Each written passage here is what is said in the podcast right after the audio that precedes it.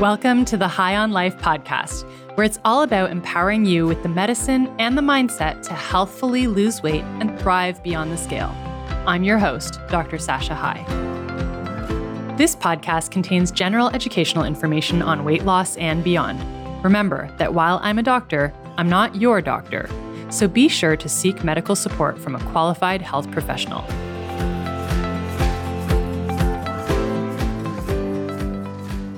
Welcome back to the podcast. Today's episode is a little mini bonus episode that I wanted to share with you following a recent event that I participated in. So, this morning, I was invited to speak on an expert panel of obesity physicians and obesity patient advocates to the media. And there were probably 12 different media outlets represented in the room. And the purpose of the event was to change the narrative around obesity and help the media understand that obesity is a real medical condition. It's not a lifestyle choice, it's not a moral failing on the part of the individual, but it's a complex chronic medical condition that warrants a multi pronged approach to treatment. And I thought, you know what, this would be a great message to share with my audience because I think so many of us need this reminder and this would be a really nice little clip to share with your friends and family. If you're feeling a bit frustrated that, you know, there's ongoing weight bias and stigma, maybe within your friend circle or your family members, and you really need some language to help them understand why we call obesity a disease.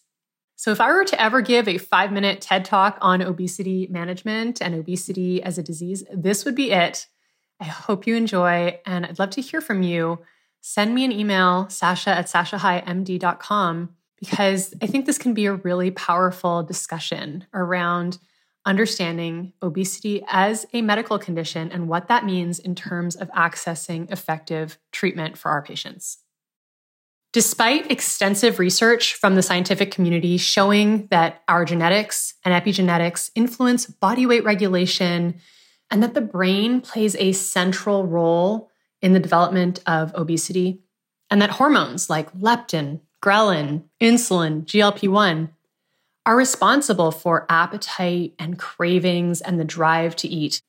The challenge that we continue to be up against within the healthcare community, within media, and within society at large is the ongoing belief that people with obesity just aren't trying hard enough. Ask any of my patients with obesity how many diets they've tried in their lifetime. Ask them how much money they've spent on personal trainers and nutritionists and diet plans. Ask them how much of their mental energy every single day goes toward what foods they're allowed to eat or not allowed to eat, or whether they're on their plan or they should be beating themselves up for not being on the plan. I can tell you that my patients have tried very hard. In fact, most of them have tried every diet out there. If obesity were addressed simply by trying harder, we would not have the obesity epidemic that we are seeing across the Western world. The biggest sham from diet culture is that it promises to be the solution while simultaneously contributing to the problem telling people to restrict more and punish themselves in the name of health or beauty, and that they should be able to just eat to their calorie count, causes even greater distress to people who are already trying to willpower away a real medical condition. To help you understand the lived experience of so many of my patients, I want you to imagine for a moment you decide you're going to lose weight. So you research the latest diet that says these foods are bad, and if you stop eating them, you will have a bikini body by summer. And be sure you create a caloric deficit of at least 500 calories per day, and also work out for 60 minutes four times a week. And make sure that you exercise in a fasted state because that's really going to burn the fat right off. So you restrict, you muster up all your willpower to not eat. You throw out all your favorite foods and you tell your friends you can't go out for dinner for the next three months. And all the while, 24 hours a day, seven days a week, your brain is sending out starvation signals. Your hunger is revved up. You have crazy strong food cravings. You're at the office, but all your brain is thinking about is when you can have your next meal. You can't even concentrate because you are so preoccupied with food thoughts. And because you're trying not to eat, but you're being bombarded with all these thoughts about eating, you blame yourself for being a terrible person who just doesn't have enough willpower to do this right. This is what it's like for so many of our patients who are living in a thin, obsessed, diet crazed world. And obesity affects 30% of the Canadian adult population. So this is a big number. Not only are people experiencing fat shaming from society around them, but many are also experiencing this deep internalized shame from their self perceived moral failing. And this is really hard for a naturally thin person to understand. It's hard to understand why someone can't just control themselves.